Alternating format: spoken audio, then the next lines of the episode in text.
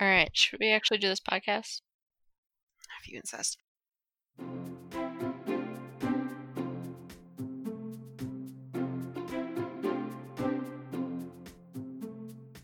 Hello, and welcome to Where the People Aren't, a Disney podcast for misanthropes. I'm Jesse. And I'm Allie. We're two 30 something women who grew up on Disney and love to analyze things until we don't enjoy them anymore. Every episode, we select a different Walt Disney production to watch and investigate. We'll explore the origins of the story, the controversies surrounding the film, give you more information about the production than you probably care to know, and exchange witty banter. Thank you for listening, and remember that this is a hobby, so if you find us boring and not entertaining, you'll have to complain to someone who cares because we don't. Subscribe now to get all of our babbling delivered directly to whatever app you use to listen to podcasts. Picture it. Picturing. It's 2008. Do you remember? God, I was like 22. The biggest hit of the year was Low by Flo Rida featuring yeah, T Pain. I've never heard of it, but that sounds very 2008. it does. Come on. So they had them apple bottom jean boots with the fur. The whole club was looking at her. She hit the floor. Next day you know, so they got low, low, low, low, low, low, low. America goes into the recession. It was the worst one since the Great Depression, and it was as much fun as it sounds. Yeah, well, we're all experiencing it again now, so Yeah, this might be a pretty close runner up. Barack Obama is elected president of the United Woo! States. He God, you wasn't remember? he wasn't perfect, but he was pretty good. First God, he uh, was certainly better than what we got now. well, he could speak. I mean, he understood the meaning of words. His sentences had a beginning, a middle, and an end. They applied to what he was actually talking about. There were no scandals connected to him personally. He had a, a very That's true. beautiful, very intelligent, educated uh, wife, and Pretty sure she two- would have taken him down if he had done anything on her Oh, own. so- 100% two lovely daughters who are of course going to some Ivy League school now. Of course they are. Good for them. I hope they grow up Where- and rule the world. Where is Baron Trump? Do they keep him in some kind of Oh, cellar? I don't think I've seen anything about him since like the election or He since was- the like or coronation. he Not the was- coronation. That's not the wrong coronation. word. he thought he thought it was a fucking coronation. He thought it was a coronation the since the inauguration. inauguration. That's the word I'm he, looking for. he was mentioned as being part of the bunker. He helped inspect the bunker. he he's like 12 Yeah, but he's a bunker expert. i feel bad for that kid i I do feel too. He didn't legitimately ask bad for that any of kid this. Anyway, Spotify is launched in Sweden. It is much better than Amazon Music, as everyone knows. everyone knows including Allie, finally Now I know. i had no idea spotify came from sweden or that it launched in 2008 i thought this happened like three years ago I'm sure it started off very small. i mean i suppose it would have had to to become what it is today I remember s- uh, hearing about Spotify because Taylor Swift was refusing to have her music released on it, and that was quite a Yeah. while ago. that but that wasn't that long ago it was like five years ago maybe A long time ago. five years ago was only 2015 SpaceX Falcon 1 is successfully launched into God, was that that long orbit. ago? It was, solidifying Elon Musk's unreasonable sense of superiority. to be fair we did just launch falcon 9 just a happened to couple the- a few weeks ago what happened to the other ones i don't know they got launched so they just did falcon 9 Sure, here's the thing though I don't care.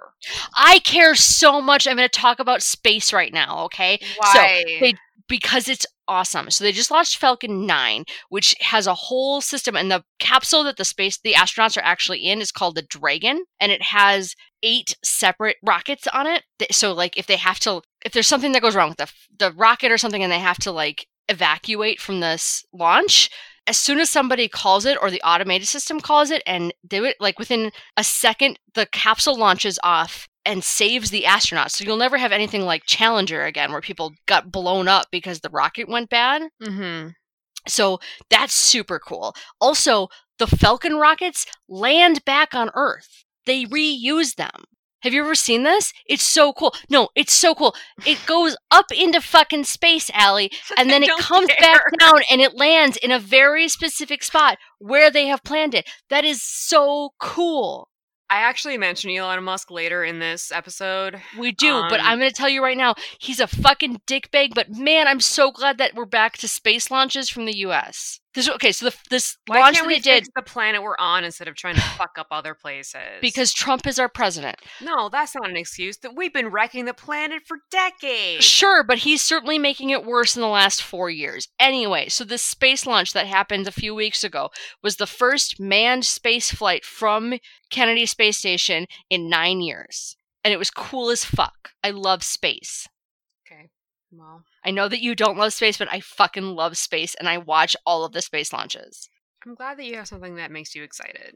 I love space. Anyway, I know that Elon Musk is a dickbag, but the Falcon X rockets are legit. I They land back where they want them to. I think that Elon Musk actually, this is just my opinion, because I, I listened to an Imagine Life about him, and I, I also just listened to a Behind the Bastards, a two parter about him. Yeah. The title was I Don't Like Elon Musk Very Much. And That's fair. he suffered really horrible. I'm not defending him, but he suffered really horrible abuse as a kid. His father was terrible. He got the That shit sucks. kicked out of him in school. He had to go to the hospital for a week. That Like, sucks. that sucks hard. I would not be surprised if he suffered s- at least some kind of maybe like brain damage or something. That How just many makes kids him does he so- have? Oh, like seventy five.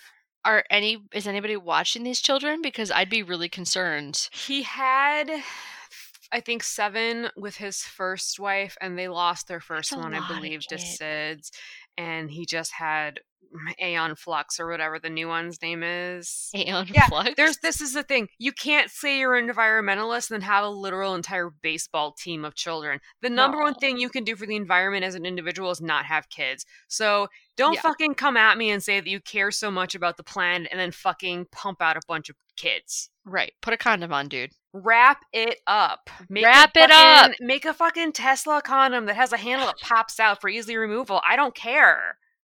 Just do something. Maybe when you come, it launches into space. I don't care. Just make something. Okay. Getting back to Anyway. my, this is going to be a very long episode. I can tell. it's okay. I'll cut a lot of this out. Fidel Castro retires. Huh. Good luck, Cuba.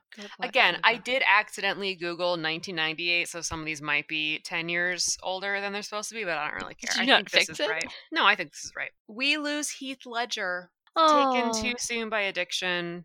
Yeah. One of my God, favorites. he was fun. Could you imagine the movies he could be doing? No, Oh, did you ever watch uh, The Imaginarium of Dr. Parnassus? I never did. it's bananas. You should Is watch it? it someday. Brokeback it was Mountain good. is one of my favorite romances of all time. A Knight's Tale. Oh God, so good, So good. so good. We also lose the legend Eartha Kitt, known in- oh. and she's known in our circles as what, Jess? Ye- Yzma. Yzma. Yzma. Yzma. Yzma in the Emperor's New Groove. Someday I'll say it right. Allie and Jesse meet at Irish Fest in St. Paul for the first time. Oh, Yep. babies. Little babies. Little on- babies. And on June 27th, 2008, Wally is released in theaters. So, fun fact about this Jesse and I know each other because we dated the same guy at different times in Sure our fucking lives. did. and Wally was mine the guy's first date. Was it? What? Yeah, we met at the Borders at, that you worked at, and then Oh, we went fun. to the AMC. Yeah. I dated him in high school for like three years and a little bit after that, but that got real tumultuous at that Yeah. point. Yep. And then I dated him from 21 to 25. Yeah. Wally, which is important to note, does not have a dash. It actually has what is called an interpunct, which is the little dot between Mhm. the L's and the E. I just felt like that was important to note because I like weird grammatical. Yeah, Don't make take everyone it. feel bad for how they spell things. That's fine. I sure do. I'm that grammar asshole. Always have been. I blame my fourth grade English teacher, Mrs. Oliver. Thank you, Mrs. Oliver, for making a She was a real monster. bitch. Uh, You I'm loved her, really huh? sorry if any of her kids that I'm friends with on Facebook follow this podcast. Well, Oh, whatever. But I'm pretty sure they know that her mom was not a Yeah, fun your mom was a teacher. bitch, apparently. She was rough. Wally was directed by Andrew Stanton, and the story was written by Andrew Stanton and Pete Doctor. The music was by Thomas Newman. Wally is the last robot left on Earth. He spends his days tidying up the planet, one piece of garbage at a time. But during 700 years, Wally has developed a personality and he's more than a little lonely. Then he spots Eve, a sleek, shapely robe probe sent back to Earth on a scanning mission. Smitten, Wally embarks on his greatest adventure yet when he follows Eve across the galaxy. I mean, that's a pretty basic synopsis. Yeah. Released June 27th, 2008, it had a budget of $180 million, which still is a mind boggling amount of money to me. Mm-hmm. The box office was $533.3 million. Pretty good return. Pretty solid return. It has an 8.4 out of 10 on IMDb, a 95% on Rotten Tomatoes, and Roger Ebert gave it a three and a half out of uh, three and a half stars. Okay. Out of five? So I don't know what his rating system is. Hmm, out of ten. That'd be bad. three and a half out of something, but it was three and a half stars. And his review was pretty positive overall. Um, he did say that ah, what was the movie? Hold on, I'm gonna find it. After Ku- Kung Fu Panda, I thought I had just about exhausted my emergency supply of childlike credulity. But here's a film that you can enjoy, even if you're a grown up. So it was so good that even after having to watch Kung Fu Panda, Roger Ebert still liked it. He didn't like Kung Fu Panda. That's a great movie. I think he might. I don't know. What did he rate Kung Fu Panda? Let me find out. He gave it three stars. Okay. Well, it's not bad. His the first line is Kung Fu Panda is a story that almost tells itself in the title. So that's kind of what he tells you about that. But even after stretching his credulity to watch Kung Fu Panda, he still liked Wall-E, so that's good. Wall-E was nominated for a ton of awards and was overwhelmingly chosen as the best animated film of the year, winning an Oscar, a Golden, Golden Globe, a BAFTA, the Saturn Award, an AFCA award, an ACCA award, and Movie of the Year from the AFI, among many others. It won awards for its screenplay and the original songs as well. According to IMDb, it won a staggering 92 awards and was nominated for Wow. 93 more. Jesus. That's All a right. lot. That is. It was the first Pixar movie to be nominated for six Oscars. And I think I read that the only other animated film to be nominated for that many Oscars was Beauty and the Beast. Okay. So it did real good. People liked it a lot. Real good. Mm-hmm. Real good. Wally with the dot, not a dash. With Was an inter, in- concocted- int- what is it called? Uh, I already lost the note. An interpunct. Wall interpunct E was concocted by writers John Lasseter, Pete Doctor, Joe Ranft, and Andrew Stanton, who directed it. The idea was conceived over a lunch in 1994, just as Toy Story was almost finished with production, and the writers began hunting for new film ideas. Um, fun fact other movies that were brainstormed during this particular lunch Monsters Inc., A Bug's Life, and Finding Nemo. They came up came up with all those ideas in this one lunch. What were they eating? I don't know. These are the details I want. What kind of research are you doing, Allie? Sorry. Uh, Stanton made a proposal. He said, What if mankind had to leave Earth and someone forgot to turn off the last robot? I think that pretty succinctly sums up what they It's a- do. Yeah, it's a pretty uh, it's a pretty solid concept. The project was initially called Trash Planet, Legit. but in 1995, production was halted, and Pete Doctor, who had been working with Stanton on the film, took time off to direct Monsters Inc., which came out in like 2001. That shit takes a long time to do, I dude. guess, especially back then, I guess. Oh, but um, even now, that the CGI stuff just takes time. takes forever. Stanton had found Toy Story to be challenging, and he was attracted to the simplicity of the story of a lone figure on a deserted planet. Like, he thought that trying to make the characters of Toy Story relatable was really difficult for him. So, he, like, wanted to, I guess, phone it in as much as you can I guess. during an epic animated film. Part of why he made Wally a trash compactor was that he simply liked the imagery of the cubes that the trash were compressed into. To be fair, it's a pretty legit like It's pretty satisfying. iconography sort of thing. Like it Yeah. allows so many things to happen through that movie. So Yes.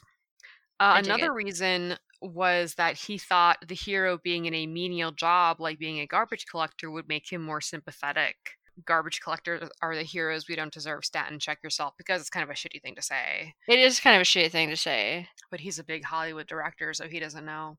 Probably doesn't even take out his own trash. Has a little robot do it for him. I would love that. Oh, you babby. Yeah, but she's not very good at it. She's only here half the time, so Wally being alone in a bleak world reminded Stanton of a weed growing among pavement, hence the inspiration for the plant. all right. In late 2003, Stanton and a few unnamed others, they did not literally just said like, and others, compiled a 20 minute reel of scenes and presented it to John Lasseter and Steve Jobs, who gave it the green light. I was really surprised that Steve Jobs was actually that involved. He was very involved with Pixar when it first I started. never because the- thought about him being like somebody who actually like watch a treatment. Oh yeah, no, he was super into involved Crazy. with Pixar when it first started. Before it really became a Disney thing, he was Right. very involved. that's that's nuts to me. But they gave it the green light. He apparently the only objection that Steve Jobs had was an, originally it was spelled Wally with one L. Yeah. And I guess he was like, "Oh, it looks like whale," so they didn't. They changed. I it. mean, I don't know what it would have stood for because Wally stands for. I have this written down somewhere. Hold on. Wally stands for Waste Allocation Load Lifter Earth Class. wouldn't it be Wallach? Um, I think they just call it Earth, so it's probably Mm. just Waste Allocation Load Lifter Earth. Right. because the giant ones that are on the axiom Talk are about those later. Oh, wallas. Ooh, So I don't they're like those. they're waste allocation load lifters axiom. oh. mm. Uh, Stanton is Christian Who isn't these days? and inserted some Jesus themes into the film as J- As you do. as JC fans are wont to do. I said, Eve is named after Job. Eve is named after Eve because Wally was lonely until he met her, just like Adam. Okay, sure. I- Except then Wally goes on to call her Eva through most of the Okay, movie. so honestly, so- this whole last part of this origin, I'm kind of rolling my eyes, but that's just because I'm a heathen. Eve provides the inspiration humanity needs to steer away from the false god of by and large. This all seems tenuous, but I'm not a theologian anymore, so I can't really comment on it. A Pixar employee noted that Eve reminded them of a dove carrying an olive branch. Wally has been compared to Prometheus, the titan who brought fire to humans, Sisyphus, the king of Ephira, who is doomed to forever push a boulder up a mountain as punishment for I'm not really sure like his cockiness or he was just uh, I don't know. deceitful or They always they found a reason in Greek mythology. best at the I mean, keep that's kind of a that's that's sort of legit. Like he's pushing these blocks of compacted trash up towers Sure, Yeah, every I day mean for seven hundred years. that's true. Uh, and Boutades, the first Greek clay modeler, that one I don't know about. I don't know that I've ever heard of that one. I said again, all of these seem like stretches to me, but I'm just a co-host of a podcast in my living room, so I don't know. But Right. I do think that there are a lot of people who try to tack things on to children's movies after the fact. absolutely, I think these things wouldn't be mythology stereotypes if we weren't able to kind of apply them to almost anything that you felt like you could. right. So, what did you think of this movie, Allie? I love this movie. I Yeah. love it. I think it's great. I think it's really charming. I think it's really original. I have a lot of fond memories connected to it, and I think that it has a really good message behind it. I remember really loving it when it came out, and I think it really held up watching it this time. Mm-hmm. Like I don't think I've watched it in years, but Connor and I watched it the other night, and I it's it's still a really good, fun movie. It's still it's still like the graphics still hold up, the, everything still looks good, Yeah. and it's just a good movie. I had actually watched it a couple months ago to the point where Disney Plus still had it like paused on the credits because I watched it so. so I mean that's part of why I was kind of dragging my feet when I wanted to, to watch it because I was like, oh my god, I literally just saw this movie, but This was your idea, bro. I know, oh, my idea. So most Pixar films, when they're storyboarded, have seventy five thousand storyboards, which still sounds like a fucking lot of storyboards. Astronomical, yeah. but Wally required 125,000 storyboards just to get the history of where the world became what the world became out. That is, if I'm doing my math right, seventy five percent more. I have no idea if your math is right, but it's definitely 50,000 more. it's a lot. That is a lot. more. God, are those all like hand hand drawn Usually those are sketched out. They're very sketchy and they're not like or sketchy? clean or anything. But uh, and they're just- they're hundred just- twenty five thousand. That's a lot.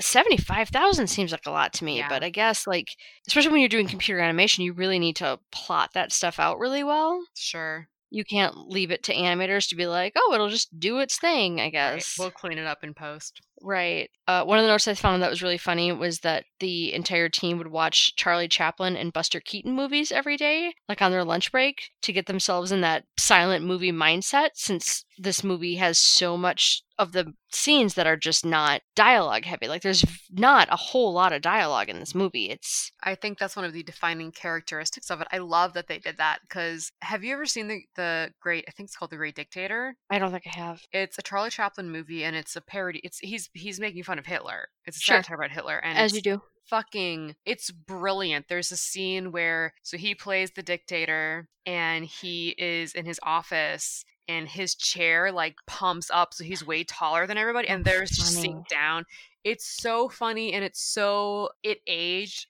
unfortunately so well Yeah. i feel like that kind of physical like those physical comedy gags are things that never really get old like somebody Right. flipping on a banana is always going to be funny It's always going to be funny. well, because I think the numbers that I read for this movie is that you go 22 minutes before there's more than one character on the screen. I think it's like 47 minutes for and then it's like 39 minutes before you hit dialogue. Mm-hmm. And that's wild that we had this movie where there's so much of this opening scene is just this one tiny little robot rolling around doing his thing. Mm-hmm. And it's great. But yeah, so I mean, I think you can really see a lot of the visual gags that don't rely on dialogue Yeah. that they got from that whole silent movie sort of thing. When he finds the bra. When he finds the bra, even like when you're on the Axiom, there's a ton of like silent mm-hmm. dialogue-less gags that they pull, like Mo, the little cleaner robot, who's I get into without him saying later. anything is entirely hilarious. Love him so much. Uh, so Andrew Stanton was the director and the writer, the guy who was really at the helm. He initially wanted an alien race called Gels to be involved. They were jello-like blobs. They were totally translucent. They didn't have any any limbs or anything. They were kind of like the guy at the end of "I Have No Mouth, But I Must Scream," just like a sentient. Do you know what I'm talking about? No. Mm. Okay, well, it's a horrible, amazing short horror story I hate by I horror think, stuff. so- Harlan Ellison, but like it basically, it's just a guy who's turned to like a Jello blob, and he does he has like he's just like a pair of eyes, and anyway. Um, they were supposed to be the antagonists of the film. They were like a, a hostile alien race. And then he had a conversation with Dr. James Hicks, a physiologist professor at UC Irvine. And Stanton learned from him kind of the concepts of like muscle atrophy and what the effects of weightlessness in a prolonged period of time would be, which is why the humans have that like really increased body fat, bone density shrunk, muscle mass has shrunk. So he kind of turned them into the gels, but removed a lot of the like hostility Yeah, the they're not the aggressive side of antagonists. it. Yeah. So the villain, I said, so the villain of the movie is man's short-sightedness and those stupid floating chairs. I'm also assuming that the James Hicks he spoke to is the James Hicks at UC Irvine because I googled James Hicks physiologist and he was the top hit. And like, how many of those can there be? Right. So Good good enough for me. good enough for me too. one of the things I found is that the when they're s- like panning across the former captains of the Axiom, hmm those are all caricatures of writers from Pixar. That's funny. See, That's they do that a really- lot. They pull in a lot of shit. Right, Like it's that. really funny. Uh, It's also possibly a goof on their timeline, but the lifespan of the humans appears to have extended, as the average term of service for these captains was 135 years. I mean, maybe. So apparently, like humans just lived longer after that. This movie. S- I believe it's A one one three is a nu- is a number letter. It was the combo that is- classroom number, wasn't it? It was the classroom number. So the order that Otto follows to basically override the captain is A one one three. It's a number that appears in every Pixar movie because it Yep. was the classroom number at I don't remember what it was. Where was it? I'll look it up quick. Hold on, we'll find out. That's it what the was internet's a, for. it was the, yeah like the Southern California Designing Art School. Like Tim Burton went there. the California Institute of Arts, Yes, where most of the animators went to school.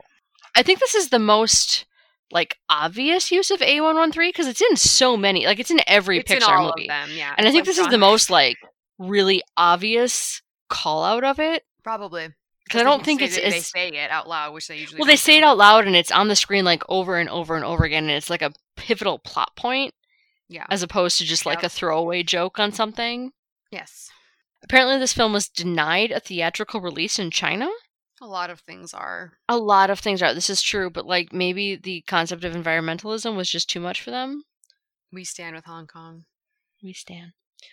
So go, let's go into some cast and crew. Yeah. So Ben Burt is the voice of Wally. He's also the voice of like most of the robots, and okay. he was also the sound director for this film. okay. So I think this is one of those. I think this is one of the really interesting things is that we didn't get like big name cast people for this. But how? d- Like, what's the point when you have two characters who barely say anything? Right. He's a sound designer by trade, not an actor. He had just finished Star Wars Revenge of the Sith. More power to him. Yeah. And he had Blast. told his wife that he would never do a robot movie again, but then he was swayed by Wally, which he found fresh and exciting. So he lied. So he's a big fucking liar. No, I Hmm. think he, because like, I think when you come off of something like Star Wars, where those roles of the robots are, s- especially when you're coming off of fucking Revenge of the Sith, which by that point was the sixth Star Wars movie that was being made Yeah. and those characters are so defined and you don't have a lot of leeway or creative freedom to do anything Yeah. it must suck to do that The guy who voiced what was his name? Luigi Alfredo i don't know in Ratatouille. oh yeah He was a, like a, he was like a sound guy. He wasn't an actor.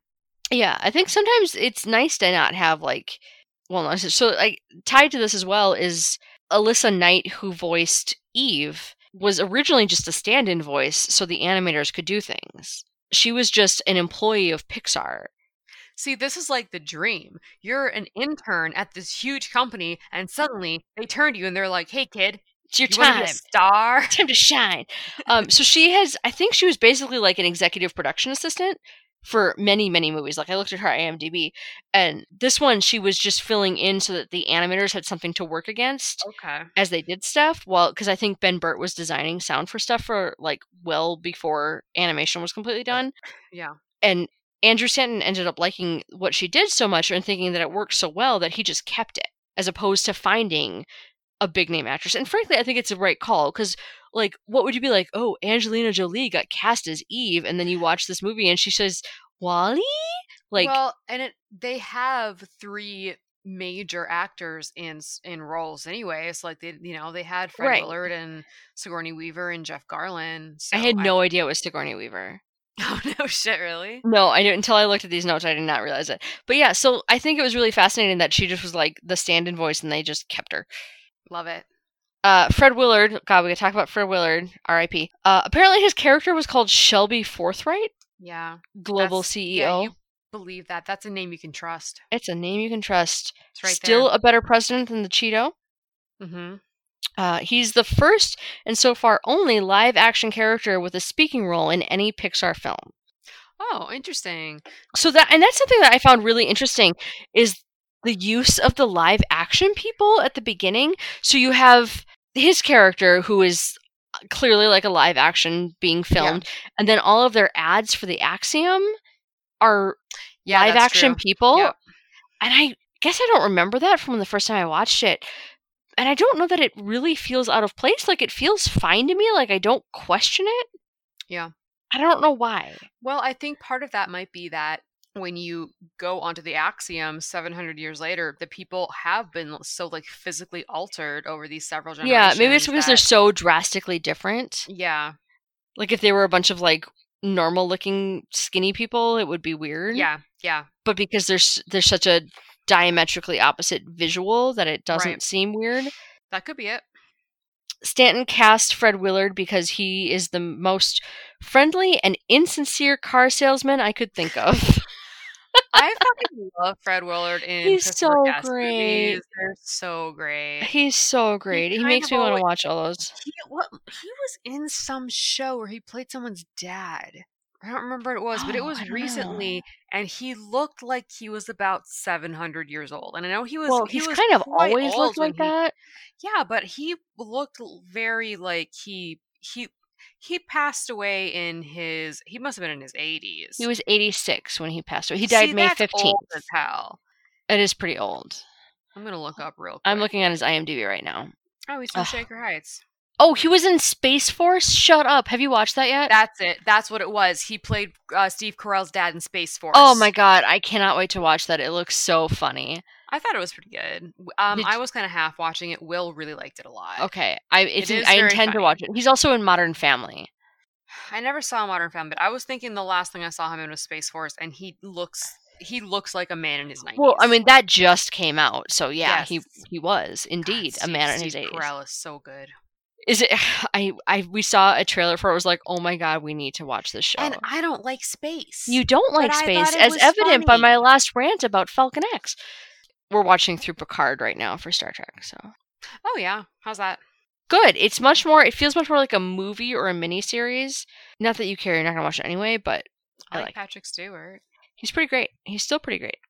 Sigourney Weaver, as we mentioned, was in this. She was the voice of the Axiom computer, which is apparently a funny thing because now um, Stanton said that now she's Mother, which was the name of the ship's computer in Alien, Oh, which I have never seen.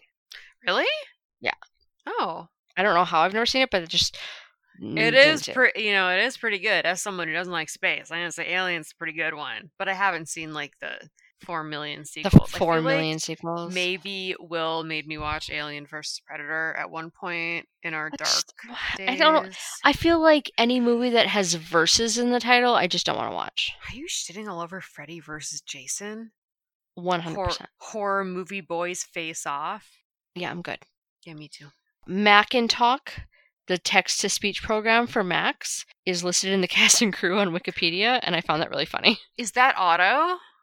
No, it's um I think a lot of the stuff that like Wally's automated systems that he has and Oh. like his charging stuff is like the sound when his battery is charged is from the Macs. Right. Yeah. Yeah. The boot And up it's- sound. Yeah, it's sort of that stuff. Oh no, it was absolutely the voice of Otto. Yeah. Okay. Yeah, so it was Otto, which is funny. But it's it's listed in the cast, and I just found that really funny to me. Is it in IMDb as the cast? I'm gonna check right now. Fred Willard looks like sitcom TV dad stereotypes. Think so? He looks like what your what a dad looks like on sitcom television. Yeah, that's true. Yeah, McIntosh is also listed in IMDb as the cast, which is just really funny. to me. I don't know why I find it so funny, but I do. when this movie first came out, it was pretty bleak. Yeah, I had not remembered how bleak it was at the It's beginning. very bleak. It's and maybe desolate. it's just in the light of where we are now in the world i feel like we're in a much shittier place than we were in 2008 Yeah, we definitely are. But that I it- also feel like I don't know. It's just w- it's much more depressing now because it isn't quite as theoretical. So yeah, I guess you're yeah right. we're moving we're moving closer to this being an actual possibility we are, and there's that weird thing with by and large being it's like clearly it's a company. It's like a wa- it's supposed to be like a Walmart s company, yeah and the CEO is even referred to as Mr. President when they're being evacuated. It's Mr. President, we have to go. right And you know, in 2008, we didn't know. we didn't know what was down the pipe in eight years. We had no idea Oh. well that it was yeah gonna be- like by and large has become like this mega ultra monopoly sort of thing like they own Yeah. fucking everything. everything, They e have everything, yeah. It's like Walmart on steroids. it's well like walmart on ultra steroids i don't even know how to explain Like, like Walmart on Amazon. that's a terrible, terrible visual that I would like to not There it is. move forward with. So we talked about what WALI stands for, the Waste Allocation Load Lifter Earth class. Mhm. EVE stands for Extraterrestrial Vegetation Evaluator. It also stands for I come from Adam's rib Uh, to make you that's a- less lonely. let's not get into Christianity right now. I don't have time for that. You afraid? No, I'm just afraid that I'll go on a fucking rant for the next two hours. I was raised Catholic. Believe me, I have sourcing. Mm. Uh, I found it really funny that the only things to survive this desolate wasteland were Wally, a cockroach, and Twinkies. I almost said the same thing. When, as I was watching it, I was like, of course they put a fucking cockroach. And I didn't even think about the Twinkie. Yeah. that is a trope.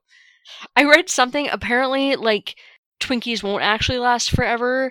Their Mm-mm. cream will, like, deteriorate after, like, 10 years.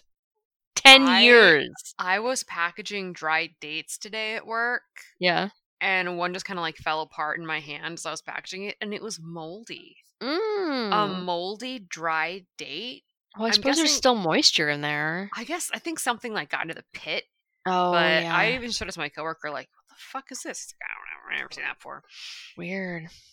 So is he the only Wally left? Is that the yeah, concept here? he's the, he's the last one left, and he is. I get into this later. Harvesting the dead, the parts off of his fallen comrades. but I think that's just his like survival instinct. I'm not. Look, I'm not criticizing him. You got to do what you got to do. My note is this adorable anxious robot. He is anxious, but who can blame? He doesn't have anyone to to hang out with. He doesn't have a therapist. He has nothing. Hmm. My other note is Wally is just the robotic little mermaid. Look at this stuff. it neat? oh, that's true. He even has We're dingle collecting our hoppers. Yeah, shit. Does he? he's got a whole section There's of a forks and spork. Yeah, spoons. that's true. and that's He really doesn't funny know part where he's got the spork. He's like, I don't know where to put this. Put it in the middle. I find it weird that he's been there for 700 years and he's never come across a spork before. Maybe they all deteriorated. Yeah, sporks notoriously are faster at decomposing than. They're just shitty plastic. I know. Uh, he's got a singing bass. He does have a singing bass. Um, that is a very 2008 A reference. very 2008. Billy the singing bass is not a reference that the kids today are going to understand. No, there is a bar in Chicago that has an entire wall of them in a hallway that they have programmed to sing other songs. I want to go. I'm not Okay, going to lie. Give Connor a call. He also wants to go. I wanna go, Tyler and Connor. I will be away from you while this happens. And then there's the whole Hello Dolly thing, which is adorable, but also So he's cute. holding his own hand. Man, that's a real feel, isn't it? It's the That's big so feels. sad. And He's just there, Yeah. he's holding his own hand. He just Musicals wants do that somebody to to you. love. musicals will make you hold your own hand and cry. They will. It's a black magic. It sure fucking is. Uh, I found it really funny when he wakes up the next morning and like he gets himself out of his little like cube state and he rolls outside and that was the most hitting the walls relatable and morning shit. attitude that 'Cause I he have can't ever have coffee. He's just a little robot. right like I was like oh I feel that I feel that hard and then he's like digging through stuff and he throws away the diamond and keeps the box which is That's funny because really funny and legit. This is one of the notes I made when he finds the plant. I just wrote life uh finds a way. yeah. Can we talk about the plant for one second? Yeah. Why is it in a boot? How did it grow in a refrigerator where there's no light, so it can't photosynthesize? Legit. Maybe there was like a hole in the li- the fridge. Maybe, but let's face it, probably not. Yeah, why did this plant grow there? I mean, there are plants that grow in shade, but not that well. What kind of plant is it? Right? ki- What kind of plant is it? Is it a marijuana plant? We don't know. No, it doesn't have the right leaves for that. Yeah, that's right. I know that much. And then Eve or the so the giant the ridiculously oversized ship comes down to drop off a single drone. Why wasn't she sent off in an escape pod? Because they didn't contact Elon Musk for design plan with Clearly, Falcon X. They should have gotten their shit together. And Wally disguises himself by putting just a rock on his head. Look, he panicked. I He I can panicked understand It was great. I, I just wrote solid disguise, Wally. that. I love Eve. Oh, love she's Eve. great. I think that this might be getting into the weeds a little bit because we're like gendering these robots. So forgive Well, they're us. already gendered. They're The movie gendered. gendered them pretty hard to start with. I feel her that moment where she hears Wally and shoots a plasma beam at him. I'm like, girl, if I could do that to every dude who tries to talk to me while I'm trying to work, Right? I would blow their heads clean off. That's right, Eve. Take no shit. Shoot first, ask questions later. That's right. And that's not like a fucking six shooter. She's she's blowing Plasma cannon things shit. up. She is the strong female lead that Disney has always lacked. Yes. Not enough murderous women. This is pre Disney owning Star Wars, so they didn't have Leia yet. When did they buy Star Wars? It was fairly recent, like in It the was, last like, five, year- years. Yeah. Wally was before that. You really can't blame Wally for falling in love with a badass future robot. No, I I But- too would fall in love with Eve. But would you? She looks like an egg. I don't think you would. But a trope that I really dislike, and I, I am acknowledging that this is a children's movie about robots, but this is a very common theme in like Disney movies, is the protagonist falling in love with the first like being that they meet. So like Aurora Sure. in Sleeping Beauty has never met a person before, and she meets Philip, and she's like, "I'm into it. I'm so into it. I'm super into it." Uh, the Beast hasn't seen a human person in forever, and he's like, "I'm into it." Wally hasn't seen a girl robot, I guess, like ever, ever, at least like several hundred years, and. I just don't know if that is. I feel like maybe he's settling. I'm not saying she's not great, but like you got look, we just read that book We did read that book. about the Hasidic you're Jewish community. And Unorthodox. It was fascinating. It was totally fascinating. I tore through the last half in like a day and a half. But the point is, there is probably someone else out there for you. You can't settle for the first person. Imagine if you married the first person you dated. Oh shit, that was You'd be Will. married to Todd. No, it wasn't. It was Andy. Oh, it was Andy. Oh. Aren't you happy that you didn't fall for that? No, I did date him twice though, so what does Mm. that tell me? Apparently, Stanton and Lassiter blech, thought that Wally needed to fall in love as it was a necessary progression away from loneliness, which I kind of think is bullshit. You can have friends. You, can, have, friends, family, you can really. find things that fulfill you that aren't people too. Like, Yeah. loneliness is not always I'm by myself. Sometimes you have to just figure out what else works for you. You can be lonely in a room full of people. I feel like Legit. there is so much emphasis put on like finding a partner and being in a romantic relationship and like it's great and it's definitely it's definitely great to have to have a partner in life. It is. It's awesome. right, but, it doesn't like, have to. It doesn't have to be a romantic partner for that to be a thing. No, like it doesn't. the ace people exist, and we should acknowledge them. Like Right. It's not the be all and end all of everything. And Wally seems like he was doing he was lonely, but he you know, he was fine. he had his He's- collections he's- of things. He had his stuff and he had his cockroach. What more? eh, You know, the cockroach's name was Hal. There were so Oh, many wow. nods. Oh, really? There are so many nods to 2001: A Space Odyssey in this movie. It's not even funny. So much better than that movie though. I'd have to watch it again. So the first time I watched 2001: A Space Odyssey, I was intentionally trying to stay up all night to switch over to nights because we were doing inventory for my job. I have orders. No, this was back when I was at Bed Bath and Beyond. Oh, But we okay. w- so every February, a group of us would do inventory over like a month. yeah. and that was all overnights. So we I would have to switch over to those overnights. And I Crazy. remember one year I stayed up by watching 2001: A Space Odyssey, and I liked it then, but maybe I was hallucinating. I should try it again someday. Yeah. But yeah, the ro- the cockroach's name was Hal, as a nod to that. There Funny. are more nods to that that I will get to.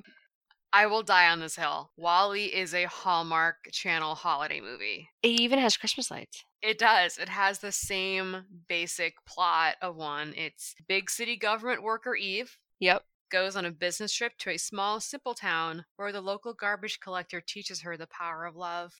Absolutely. And they overthrow her work. Yeah, fuck your job. Fuck your I mean they turn against her work and they overthrow it and yeah, it's absolutely a Hallmark movie. I saw a tweet not too long ago that was something like, I can't wait Mm. for the holiday Hallmark movie about COVID 19 where somebody stumbles onto the wrong Zoom meeting and falls in love with the person. Oh my god! Can we please watch this together when it happens? Because you If it know it's happens- going to. oh you my God, I know hope it there's going to be does. Mm. something. It's called like COVID for Christmas or something. Ah.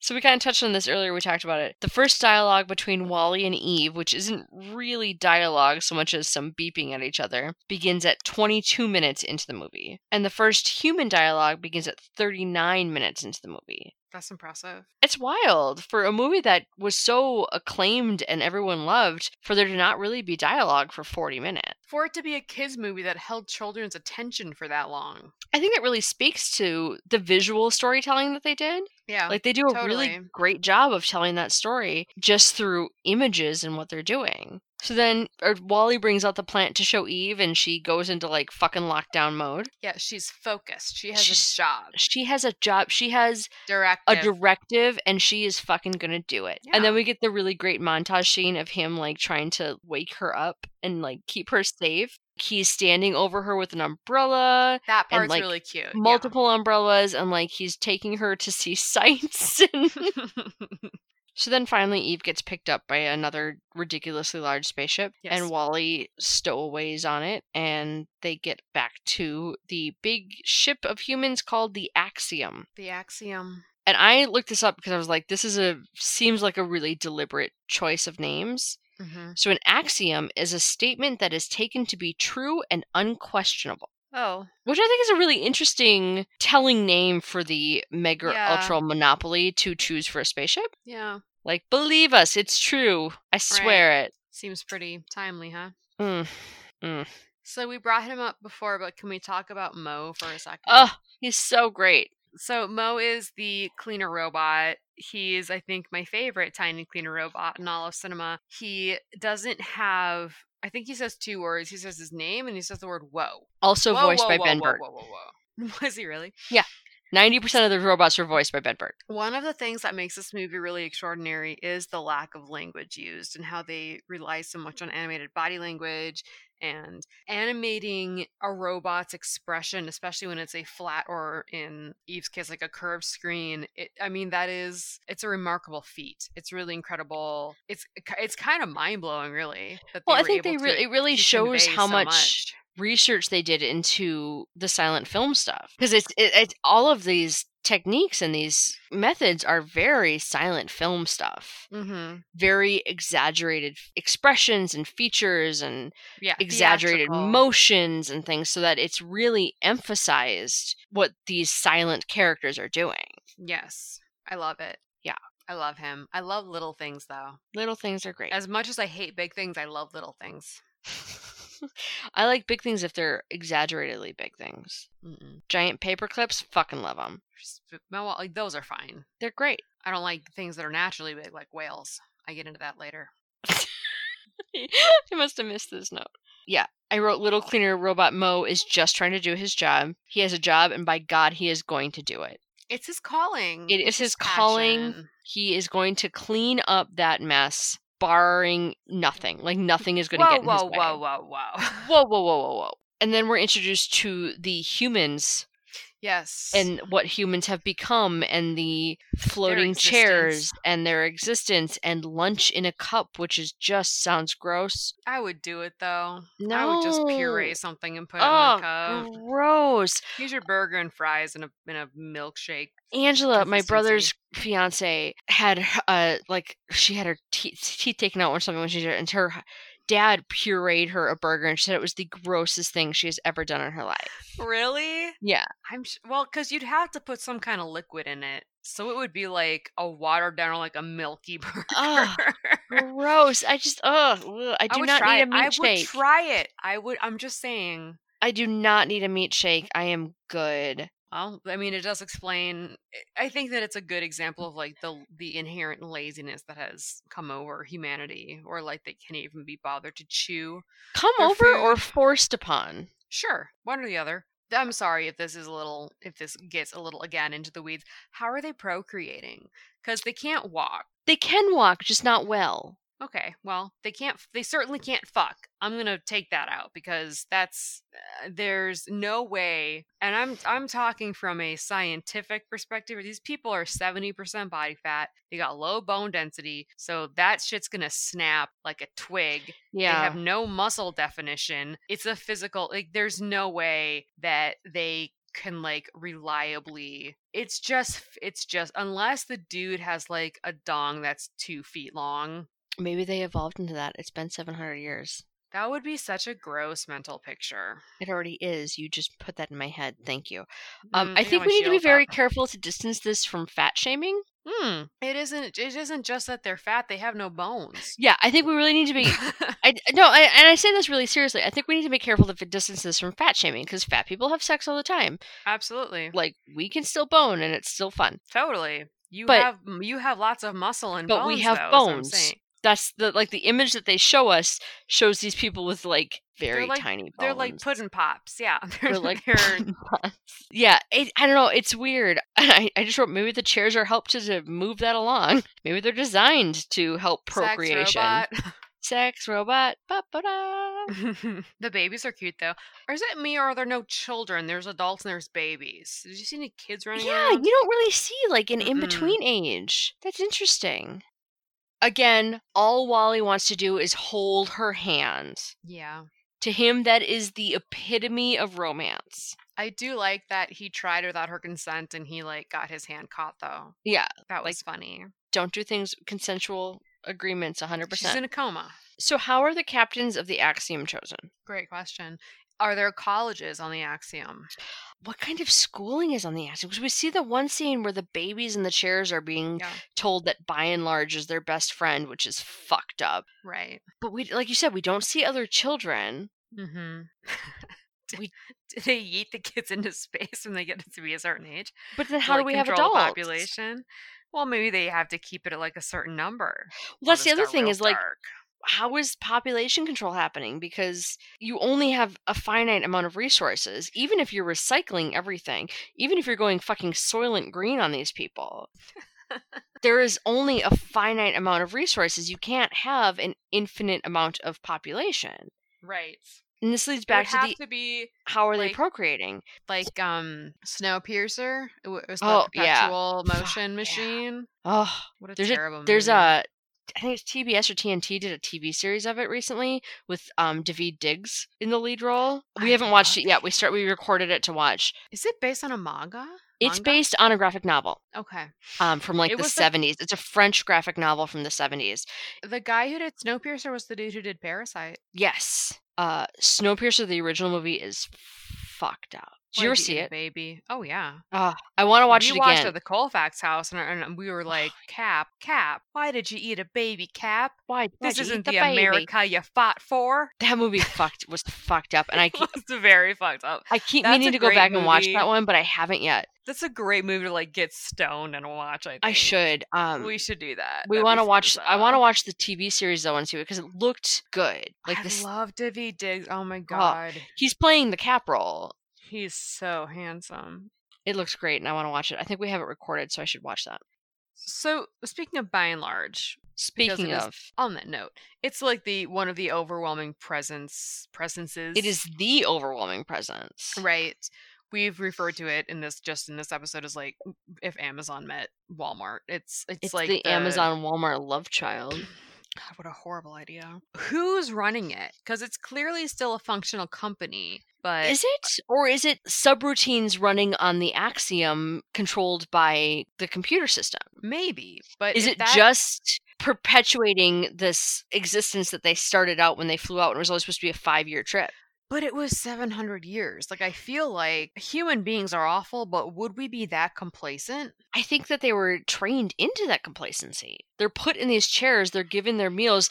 There's like the Blade Runner billboards fucking everywhere saying by and large. But they weren't initially put into the chairs. It was mentioned in the beginning that that was for like the elderly. But at some point, everyone evolved into needing So, this is one of to be my carted points around. that I have under Disney physics.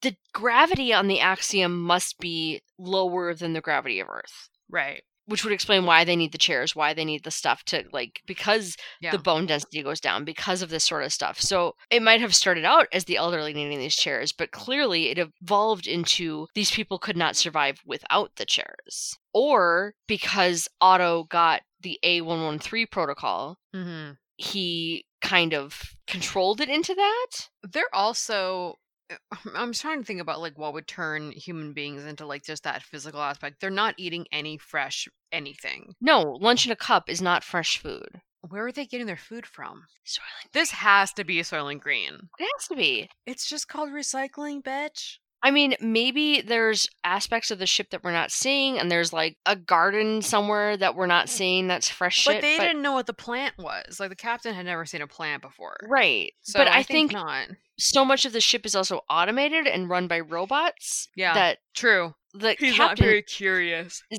clearly just like a figurehead. He's not actually a captain by this point. Like that's one of the things that I saw too. There's there's a lot of fan theories out there about Wally, but like the portraits that we pan past of the captains, Yeah. Otto gets bigger Yeah, that's true. in Yep, I've each seen that. picture. So I think it just became a matter of after those five years, when clearly they weren't going back to Earth, they started training the humanity into complacency. Let's just give up. Who cares? Right? uh, there is a scene towards the end where Eve is being assessed for Yes. malfunctioning because she the the plant got stolen from her and she was recorded as having it. So she gets sent to the I don't know the diagnostics and repair doc. The and robot you- jail. you see all of these other robots who are being held because they need repairs, and it is ro- it's robot jail. And it's I robot wrote- jail for robots who are not conforming, I wrote robot jail is a recreational exercise of the oppressor. for sure. And I don't I don't disagree with what I said yesterday when I wrote this note because dude, the massager who goes nuts and ends up beating up all of the like fucking robot cops. He's a hero. He's the hero. He's the hero. Fuck the cops. a crab. All our cab. All robot cops are bastards. Yes. Our cab. Our cap. I don't know. I think Wally as the robot liberator is kind of great. He led the revolution. he led the robot revolution. hmm They just went off and did their thing. There's a reason they kept him locked up because they were scared. They were scared.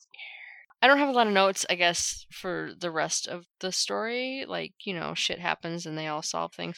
And then, like, Eve, so they're back on Earth, and Eve is fixing up Wally so she can, like, heal him. And instead of just carrying him outside of his home, she blasts a fucking hole in the ceiling. It's for the aesthetic. Okay, but, like, that's his home. It would take you a second to carry him outside. Look, if Will was dying, I would blast a hole in the ceiling too. All right. So the humans come back and they waddle out of their ship like tiny toddler babies. Considering their bones don't seem to have very much connective tissue to each other, it's pretty impressive that It's they're pretty impressive walking that they're as able to well walk as at they all. are. Yeah. How do their arms not have better muscle? 'Cause, Like they use their arms Yeah. still. I don't know. It seems like their whole the issue is that their entire lower body is totally atrophied, which makes complete sense. But right. they should have had some. De- it doesn't take a lot to have some muscle definition, Right. or- like yeah. Like you're still moving that that cup of lunch to your mouth. You're, m- yeah, you are, and like there is definitely some some truth behind like heavier people actually tend to have better muscle definition because they're moving around more weight. yeah. Like So my that legs just are legit. makes sense. right there you go. Um, but I guess if you're just in a chair, yeah, at least your upper body would have like had you know Something. something. I don't know. Something. Also, what kind of what kind of horrible lives these people living? Like they weren't doing anything. Your life has no meaning. I don't think we have any grounds to stand on right now. I'm going to school. for Yeah. And how much time forensic have you shit. spent on Animal Crossing in the last week? Hey, now I'm gonna get those black cosmos. I don't care. I would love a pizza plant. Oh, that sounds great. doesn't it? Just like Year throw me some round, fucking though. pizza You couldn't like harvest 17 pieces in a month. You, No. you- I would need them all year. all year. I need year. I need house plant pizza plants. Oh God, how great! That'd be great. Except my cat would eat it. You hear that, Al? We're Little on to you. cheese thief. Should we go into some of the animation stuff? This was a really actually kind Yeah. of fascinating one for animation. Yeah. The makers consulted with live action director of photography Roger Deakins to learn how he would light and shoot a scene if this were a live action movie. And he came in and he was only supposed to give like a single talk about how he would do these things, but he ended up sticking around for like two weeks talking to them about stuff. Was he the guy who talked about like the backgrounds and the non-animated? Because I read a little, Oh, a I don't little know bit about about that. that. they, yeah, they. I think it might be the same guy when they consulted people about like because it's such a desolate background that they wanted to speak to people who like specialize in landscape and like weather-related backgrounds. Well, and I think it really pays off. I think this is a really dynamic visual scene for every Yeah. second of that, especially like that opening is so impressive. Yes. Um, they also invited special effects artist Dennis Murin to advise on lighting and atmosphere, and he spent like several months. So Murin spent several months working at Pixar. okay. So he was probably the guy they were talking about, like the background stuff. Deerkins was more of a lighting person. So one of the things that they really tried to do is they wanted to make it look like it was actually filmed. yeah. So they simulated a lot of various lens artifacts like focus pulling. So when he's in the supermarket scene and he's crushed by shopping carts, the image goes out of focus for a second. yeah, it does. And It's a so, uh, great- like, that's great one of the things. moment. And the lens zooms in on Wally at the doors, and there's lens flares and focus shifts between foreground and Yeah. background, which makes it give gives it really that very realistic feel. yeah, It feels like someone's actually behind the camera making this stuff happen.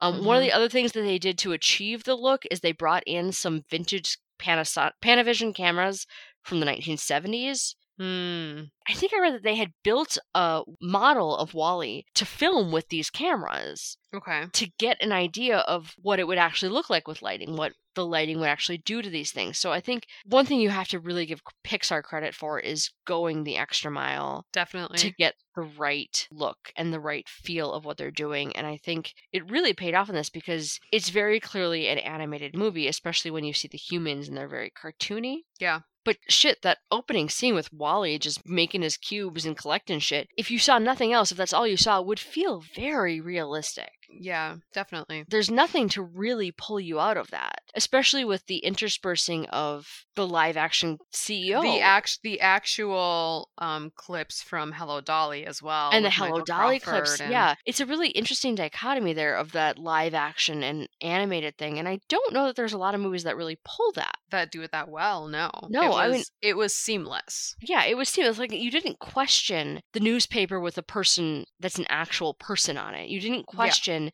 the Yeah. ads of people in the axiom. You didn't. It, it it didn't seem weird. It seemed okay and fine. And maybe part of that was just because all we had as a character at that point was this little goofy robot who looked like Johnny Five. I, yeah, I'm, I was about to say that you have a note here that says Wally looks like a baby Johnny Five, and He I, I does really look like a appreciate baby that. Johnny Five. You're absolutely right. Is that The- from Weird Science? Short Circuit. It was called Short Circuit, Okay. and that's the one where Ali Sheedy falls in love with a robot. Is it any weirder than Howard the Duck? No. No, nothing's weirder than Howard. The Duck. 80s were a terrible time where Look- women would fuck anything. I will link you to the scene of Ali Sheedy like dancing with Johnny Five. It's pretty great. So I again this comes back to the Pixar going to extreme lengths to create their films. Wally's eyes were inspired by a pair of binoculars that were given to Stanton when he was watching an Oakland Athletics versus the Boston Red Sox baseball game. Seemingly, he missed the entire first inning because he was so fascinated by these binoculars. What does that mean? I think they were just really bitchin' binoculars. So, was he looking at them or through them? at them. I think he was looking at them because if he was looking through them, he probably would have been paying attention to the baseball game. This guy sounds like a nerd. He does. I kind of like it. He sounds like my kind of nerd. I'm not gonna Remember, lie. he's Christian. Uh, okay, so there's that part. But there's this entire chunk of the Wikipedia about how they designed Wally. So there was the part about his eyes. Um, they added zoom lenses to the eyes to make him more sympathetic. So I think Mhm. it was just something to give the animation department something to play with a little bit. Some more depth, yeah. so the, the trash campa- compactor of his body was inspired during the animator's visits to recycling stations. His tank treads were inspired by a wheelchair someone had developed that used treads instead of wheels. Smart. Yeah, they wanted him to have elbows, but it was unrealistic because he was only designed to pull garbage in. So they Yeah. designed it so his arms could move on his body. Smart. Like th- there's just the Wow. amount of thought that went into it is I kind know. of baffling. Every time I hear this, I'm like, we would not be good at this. No, we would be terrible at this. That's why we only do a podcast about it. The team studied Chernobyl and Sofia, Bulgaria, which apparently had issues with storing their garbage to create the ruined world. I do. I don't know anything about Sofia, Bulgaria, but Chernobyl. I mean, it is. a- It's just a, abandoned. Abandoned, They yeah. abandoned ship. It's still fucking freaky as hell to look at pictures. 'cause It they have, is, like 'cause am- an there's just- amusement park there that's just being overrun by weeds, Right. radioactive weeds. And radioactive animals. And they do. There are several panning shots of the garbage towers that he and I mean the the Wallies before him created that are like surpassing the skyscrapers Right. because I'm sure that there is a um, there's some indication as to where this is supposed to be taking place because it zooms in and out of like the the globe so much, Right. but it's somewhere in like probably the east coast of America or Right. the west coast One of the coasts. one of the coasts and clearly it's supposed to be like a major thriving metropolis which makes it pretty coincidental that the axiom happened to dock because the axiom is one of many many many ships Is it? yes Okay. i mentioned that because there's there's a scene where during the talk after they get the plants when the captain fires it up yeah. Fred Willard is saying like, "You will, you will enter this code, and the axiom will return to you." Blah blah blah. Oh, like it's it's dubbed in, so interesting. it's one of many different starliners. I missed that. Well, I guess I don't think it's that weird that the Axiom would come back to that because they probably had like geotagging from where Eve found the plant. And Wally's home is. Oh, that makes so you're ruining my whole point now. I'm sorry. Wally's home is supposed to be like on one of the on Oh, the, the free like an off ramp or no, it's not something. even. It's not actually that. It's actually one of the like loading platforms to the station Mm. for the Axiom or for the spaceships. Oh, okay. All right. So it makes sense that the Axiom would come back there, especially with that's where Eve found the plants. Like Okay. Oh, That they wouldn't want to take him somewhere that the plants weren't growing. to like you- you get like a cacao plant and you go to Oklahoma. we found one plant. We're gonna drop you off on the other side of the world from it, though. Good luck. Good luck. Wear a mask. Eve was co designed by Apple's senior vice president of industrial design. What a title. Yeah. Jonathan Ive. Um, he was the man reson- responsible for the design of Apple devices, and she 100% looks like an iPod as a robot. She does. Does that mean that he was responsible? Like, what does that mean? That's that's a lot to encompass. So in one. 2008, he was probably in charge of making the old iPod style. Remember those? and like the f- the first iPhone. yeah. So like, 2008. Hold on, I have. you my remember like the iPod Classics? Do you still have one of those? Ugh, I wish I knew where mine was. It doesn't have the clicker, but this is the one. It was white and it broke, and Charles replaced it for me. So now I have the. I'm hoping to someday come feels so- across mine. It feels so tiny in my hands now. Does it feel really heavy though? It's pretty dense. Like those were. I remember those being really dense. So I mean, God, I, but look, Eve. at, look at that shit. Like, I know, right? and I hated putting music on my phone, but now now, Now everything it's is all I do, digital. it's all on right? Spotify. It's all on and Spotify. But I mean, not Amazon Music, you No. idiots. Eve 100% though looks like an Apple device, so yeah. Yeah. Production designer Ralph Eggleston based the design for the Axiom on the futuristic architecture of Santiago Calatrava, and I looked up some of his stuff and it looks pretty legit future style. Okay. Like I get where they were coming from. Like he looks like he should be designing in like 2250 and not Okay. now. Stanton wanted the interior of the Axiom to resemble Shanghai and Dubai. They also studied original concept art for Tomorrowland for the sense of optimism that it had. Have you ever watched like YouTube videos of shit in Dubai? No. Dubai is 100% in the future from where we are. Like Is it they really? are wild. They have super sleek. They have like PRT, which is the personal rapid transport. So like you call a car and you get in that little automated car. You don't drive it and it takes you where you want to go. Is it on a track? Kind of. It's a trackless track, so it's not like on like a so like it follows like a path, but it's not like it, it's on a track that it follows necessarily. It's pretty wild. Dubai is Hmm. 100% more futuristic than we will ever be. Auto, the super cleverly named autopilot, was an homage to HAL 9000 from 2001 A Space Odyssey, sure was. obviously, with the red glowing eye and whatnot, Yeah. as well as the, what I'm about to poorly pronounce, also Sprach Zarathustra, when the captain is fighting Auto for control, which is, of course, the music that is played in 2001 A Space Odyssey when the, what is it, the pillar is. The um Dun. the fucking what is it called? monolith. Monolith. Thank you. Yeah. God, we're idiots. So there's a lot of 2001: A Space Odyssey Yes. coming in here, which is funny, but also I'm I'll not watch sure. it again. I remember falling asleep. I did not like it. I think that I want to watch it again. Kubrick is, in my opinion, I love Doctor Strangelove, but his other shit, like I've I never seen that didn't. one. It's really good. It's I- very wait a funny. minute. Oh, Yeah, I'll have to do that one. It's just he tries. I feel like he's trying to be cerebral too hard. Lolita is Lolita is really good. I haven't read the book. I couldn't bring myself to read it. Um, read Tuesday Weld Lolita. is Tuesday Weld is um fucking amazing in it. She's amazing. So I read Lolita when I was much younger, and I don't know that I could read it now and get through it because I don't it's think I could. so fucking creepy. Yeah, And I think that when I was like 20, it was not so bad. right. because I was 20 and I was stupid. And now I'm like, "Mm, no, what is wrong with But you I mean, that's people?" what he was going. He wasn't. He was going for that. He was trying to like. Yeah, but you know what? I don't need books about that. No, I know. I understand. So most of the robot cast were designed using a Buildabot program that interchanged heads and arms and treads. So that's kind of funny. Okay. Heads and treads. Heads to Heads and treads. treads. Heads to treads. So, following a test screening, Andrew Stanton felt that most of the audience didn't believe that humans could adapt to life on Earth after being on that crazy cruise ship for so long and that they would die after the film ended.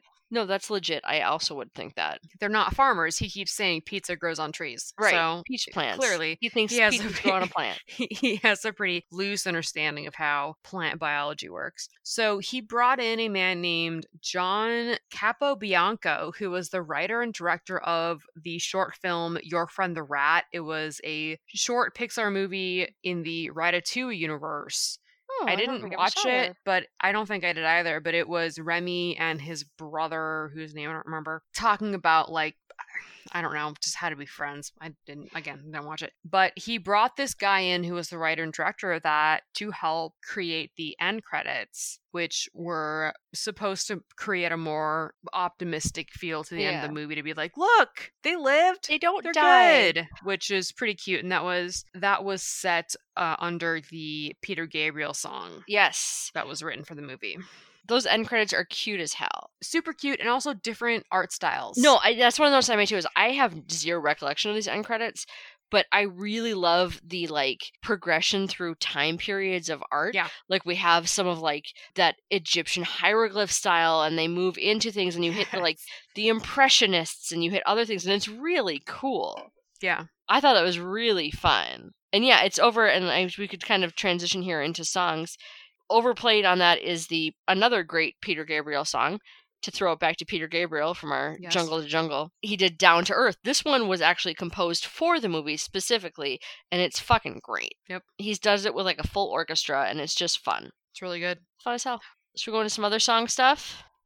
Yes. So I am a huge musical theater nerd. I have a lot of cool interests. You're super awesome. Thank you.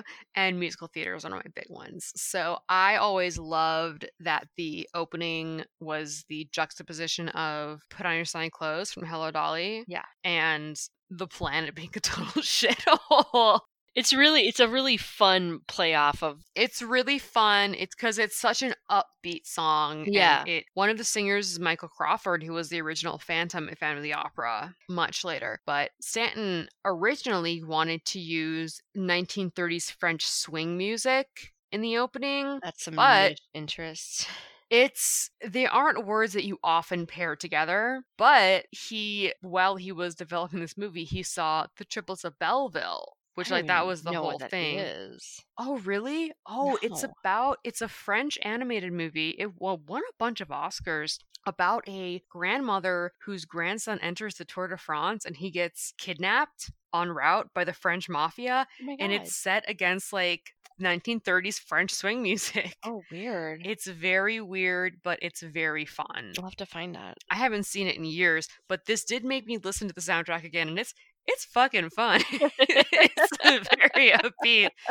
But I'm glad that he decided to not jump on the bandwagon because it would have been a very bad look. Yes. No, I think it's it's a really fun, that Hello Dolly song is really fun, and I think it really sets the character of Wally like right off Yeah. the bat. We have this little industrious robot doing his thing, but frankly, he appears to be having a blast. Yes, Like he's, he's, having finding a joy good where he time. can. Exactly. Um, I do love the use of these older songs being played. So we have the "Put On Your Sunday Clothes" from Hello Dolly, and they also use "La Vie en Rose" sung by Louis Mhm. Armstrong later, which ugh, Mhm, everything yeah. sung by Louis Armstrong is just in gold in my Sure. book. And they had originally plans to use Bing Crosby's Stardust for the scene where Wally and Eve are flying around in space. But Newman, who did the music, had asked to score it himself. And honestly, I don't remember what the music was, so I don't know if that was a great call. It's a beautiful piece of music that they use. Okay. So he that composed that. dancing He scene, felt like yeah. he could compose something original for that. I For kind of sure. love that play of these really old 50s and 60s songs Yeah. against what is literally 800 years in the future. Right. I yeah. think it's a really fun play on this movie. I like the implication that a VHS copy of Hello Dolly has survived 700 years. Seriously, mine haven't lasted from my childhood. Yeah, no, they're dead now. They're, They're not fucking good anymore. dead, They die after no. like 35 years. I added a section for this podcast specifically because there were so many Eh. Yes. notes on it. So, Please. sound. I love notes about sound. Holy noises that get made. I love it. I think it's so fascinating how these people do this Mhm. stuff. So Ben Burt was not only the voice of Wally, but he was also the sound designer for this movie. Uh, and forgive me if I go off on a sound rant because I love it. It's so great. Okay. He recorded 2,500 sounds for this movie Jesus. which is a lot. It's literally twice the average number of sounds for a Star Wars film. And like Star Wars sucks. Star Wars, you know what? Y- We can't be friends anymore. if I that's- said it. You can't fight me. You're in St. Paul. podcast over. Uh, he tried to go for scientifically accurate sounds when he could, but failing that, he went for dramatic and unrealistic sounds, which is I kind mean, of fun. yeah. Why Like, not? Just yeah, of go for course. it. He used a handcrake electrical generator for Wally moving around, a car self starter for when he moves quickly. He Mm-hmm. used a demolition derby for the trash compactor sounds. Okay. He used a 10 foot long radio controlled plane for when Eve is flying. Foley people are Okay. my favorite. A slinky that was stretched out and he hit with a timpani s- stick. What is that? Uh, it's something that you use to play instruments. I think it's the one that has like the soft end on it. Oh, okay. So he used that for her plasma cannon sounds. Mm-hmm. Uh, he used a recording of his 1987 visit to Niagara Falls for the wind. Wow. He ran around a hallway with a canvas bag to make the sandstorm sounds. He crashed carts around in a supermarket lot and literally threw one down a hill for some of the scenes. Jesus, this guy is married to this project. People who do sound are wild. they're crazy. They will go to weird, extreme lengths to get the right noise. I love the story of how um, Hitchcock found the perfect stabbing sound for Psycho. He knew it would be a melon, so he just like stabbed a bunch of different Yeah. melons till he finally hit the cassava, and that was the perfect one. The perfect sound. It's uh, what I want to know is why did he know that was the perfect sound? Because he murdered a bunch of people in the shower. Clearly. The other thing that I s- read that Ben Burt worked in sync with the animators, which was kind of unusual for a sound person because usually, like, Foley artists add sound after. Yeah. So everything is recorded and they add sounds to make it sound right. Mhm. and usually like i know that i talked about this i can't remember what movie this was that we talked about it that i talked about there's this is a like little mini documentary about foley artists yeah. what they do to make things sound right is just Mm-hmm. bananas but so he yeah he was working in sync with the animators for this and they were doing a lot of taking the sounds that he made and working that into the animation rather than the other way which is kind of unusual Pretty amazing.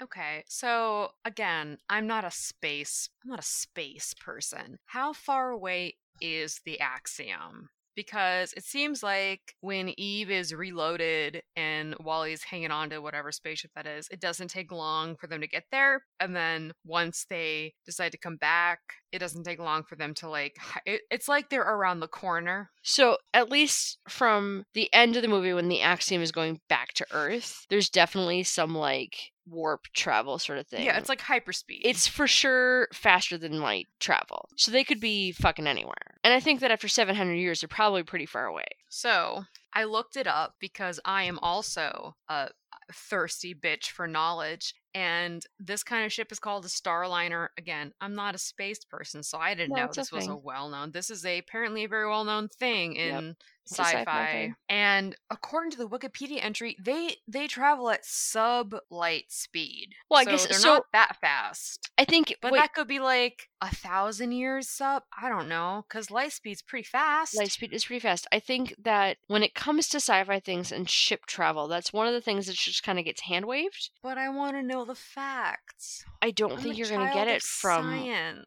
Pixar. You should Well, email it's all them and ask. hypothetical anyway. We have never. It been is all able to hypothetical Do anyway. it. Faster than light Elon is- Musk. get on it, Elon. No, I mean it, it definitely looked like it was like faster than light travel, but also maybe maybe they just weren't that far away. Maybe they were just kind of circling the galaxy and got back pretty quick. They were taxing for seven hundred years. We well, it was good? only supposed to good? be five good? years, so maybe they just weren't going that far. Oh, it's like the the worst possible incarnation of Gilligan's Island. it was only supposed to be a five-year tour. How does Eve fly? Some kind of jet propulsion. But she hovers, so and there are no Magnets. obvious rockets or like exhaust ports on her. I think all that's supposed to be rounded up to just like, oh, it's technology we don't have yet. That's true. That's why it's in the Disney physics section. right. the Disney section. The Disneys. One of my Disney physics moments was when Wally is in space using the fire extinguisher to fly around. Yes. A fire extinguisher only sprays for about 25 seconds at most. Would it also would that work in space? Because It would work in You- space. It would project him forward. What would not happen in space is him slowing down because there's no friction in space. There's no he would air. just There's keep nothing. Going. He would just keep going. What the continued use of the fire extinguisher would do would be accelerating his speed if but he there's wouldn't no slow down. friction in space, why would he move at all? because he's still getting propelled from Okay. the exha- exhaust of that fire extinguisher. What? But he Okay. wouldn't like. What it's shown is that he shoots it off and he goes and then he slows down. Yeah, he juts it out. That would not happen Okay. because there's no air in space. Therefore, there's all no air. friction in space. Mm. I don't know anything about physics. I've never taken a physics class in my life. So when they're trying to get control of the spaceship and Otto is like fucking with the gravity and all of the people fall out of their chairs and go Mhm.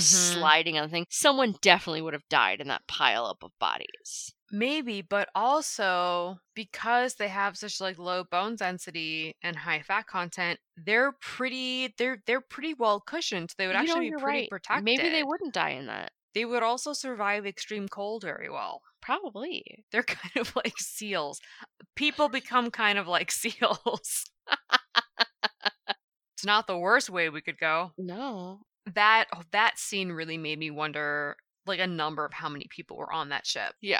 Cuz it's a shitload of people, but also you have to have enough people where like you can reproduce safely with no like risk of inbreeding. Right. You can feed everybody. Again, pulling at threads. Pulling at threads. We did a lot. Should we hit our favorite topic?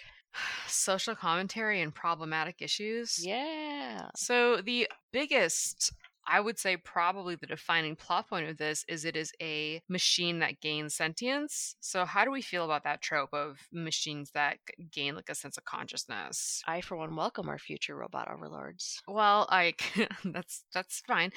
Uh, I'm not a huge fan of it because I the thing is for me like I think that it's a little odd that he would attain a, a level of self awareness but still be comfortable harvesting parts off of his fallen comrades, as I mentioned before. Like basically they're like dead bodies that he'd harvest things off of. But they're not dead bodies. That's not the same. Like, I think that's where it comes down to. Like, okay, we're going to start talking about the singularity, so shit's going to get intense here. I don't think that we can attribute human ideas of dead bodies to a robot. But we were attributing other things to him. Like the Sure, idea but- of falling in love.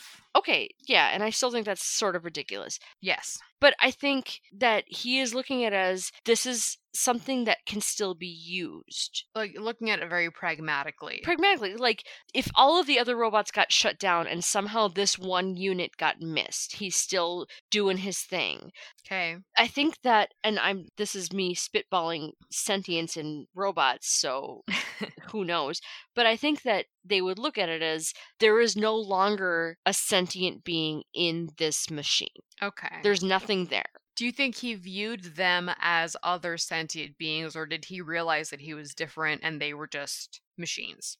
I think it wasn't nearly that complicated. I think he went This is a deep dive. this I think it was a matter of this is no longer a thing that is conscious or living or moving or doing anything. It's just okay. parts at this point.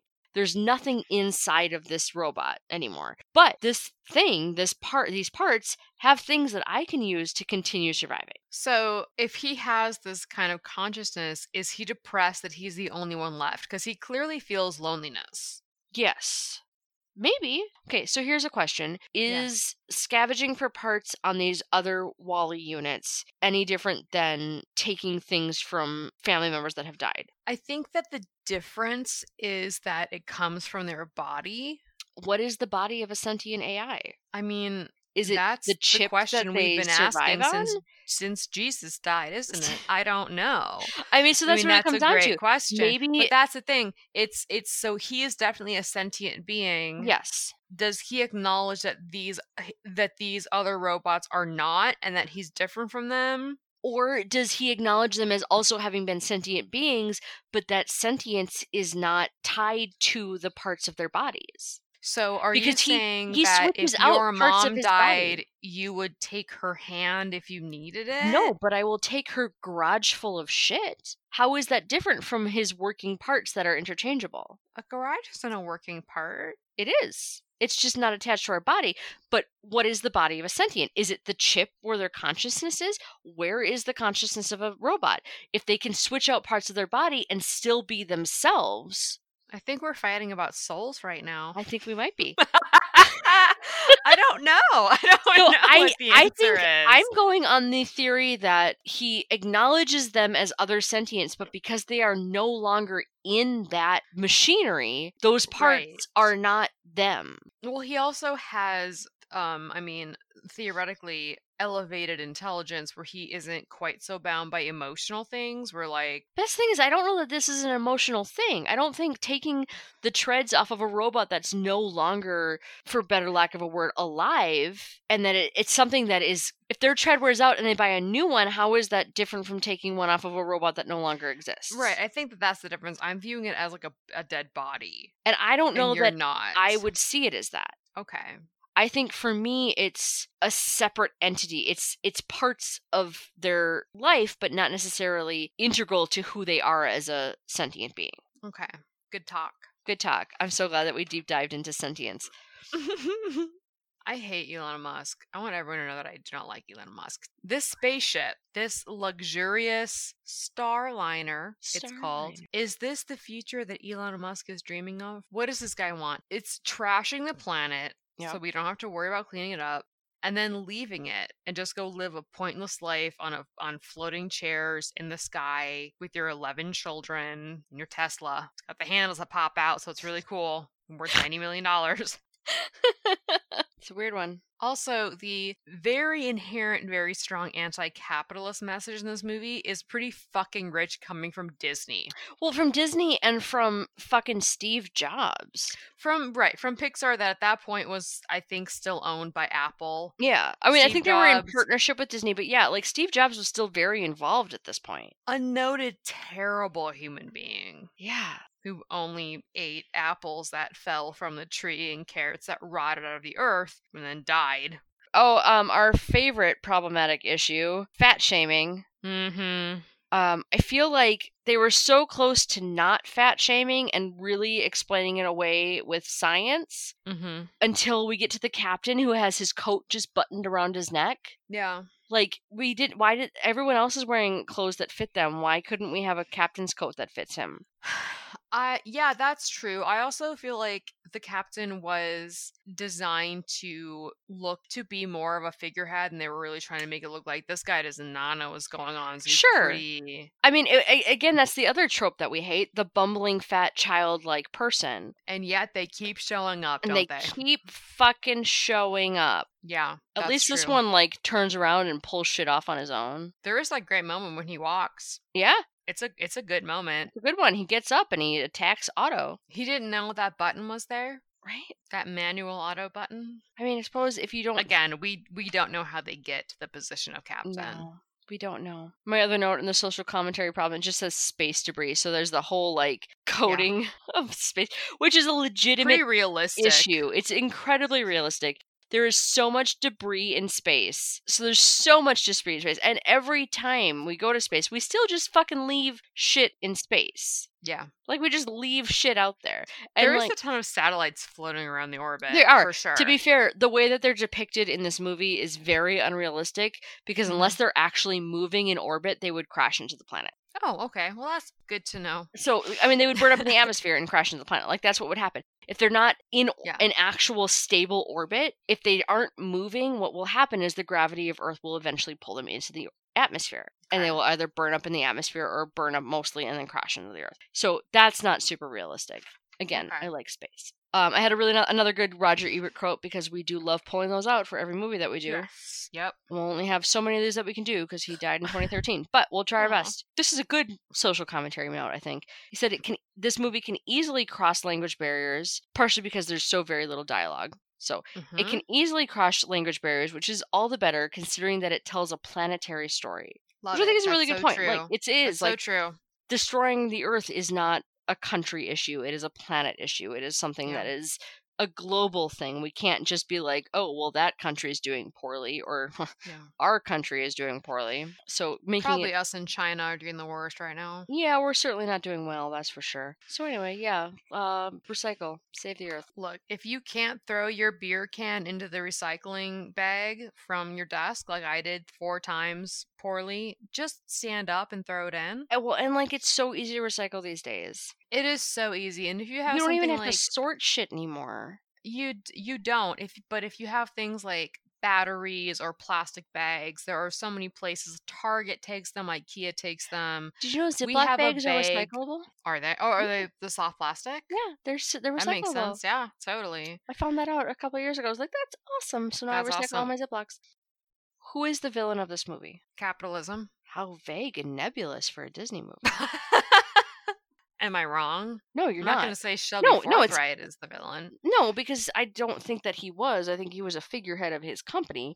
And I can't, I mean, we can't say that Otto was a villain because he was literally just doing what he was programmed to do. Right? Yeah, I That- was getting mad at him, but I kept reminding myself like he's just. A... It, it- that wasn't His even like computer. HAL 9000 levels of treachery. It was just, this is the program I was literally sent to do. I'm doing exactly what I was told to do. There was um, a really interesting article that I read that kind of said, like, you know, there's the ship computer, the Sigourney Weaver voice, and there's Otto, who have conflicting directives, but neither of them is really a bad guy in that. Yeah, And yeah, like uh, capitalism is really the only villain in this movie.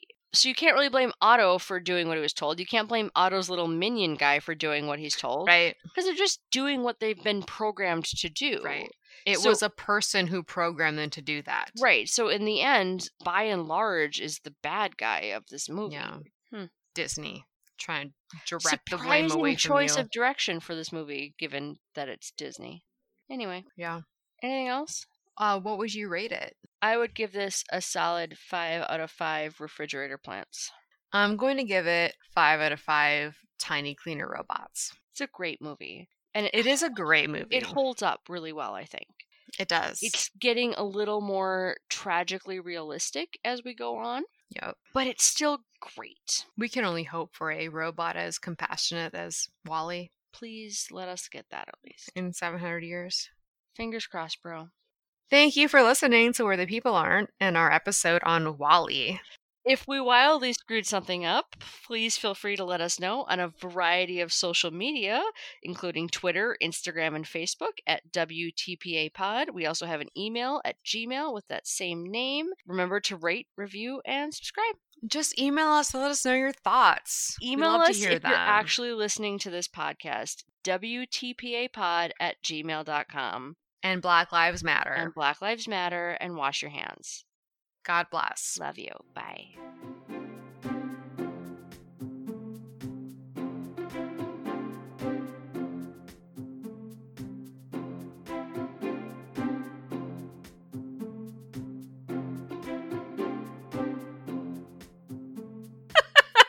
Can we stop? Everyone would love you. Bye.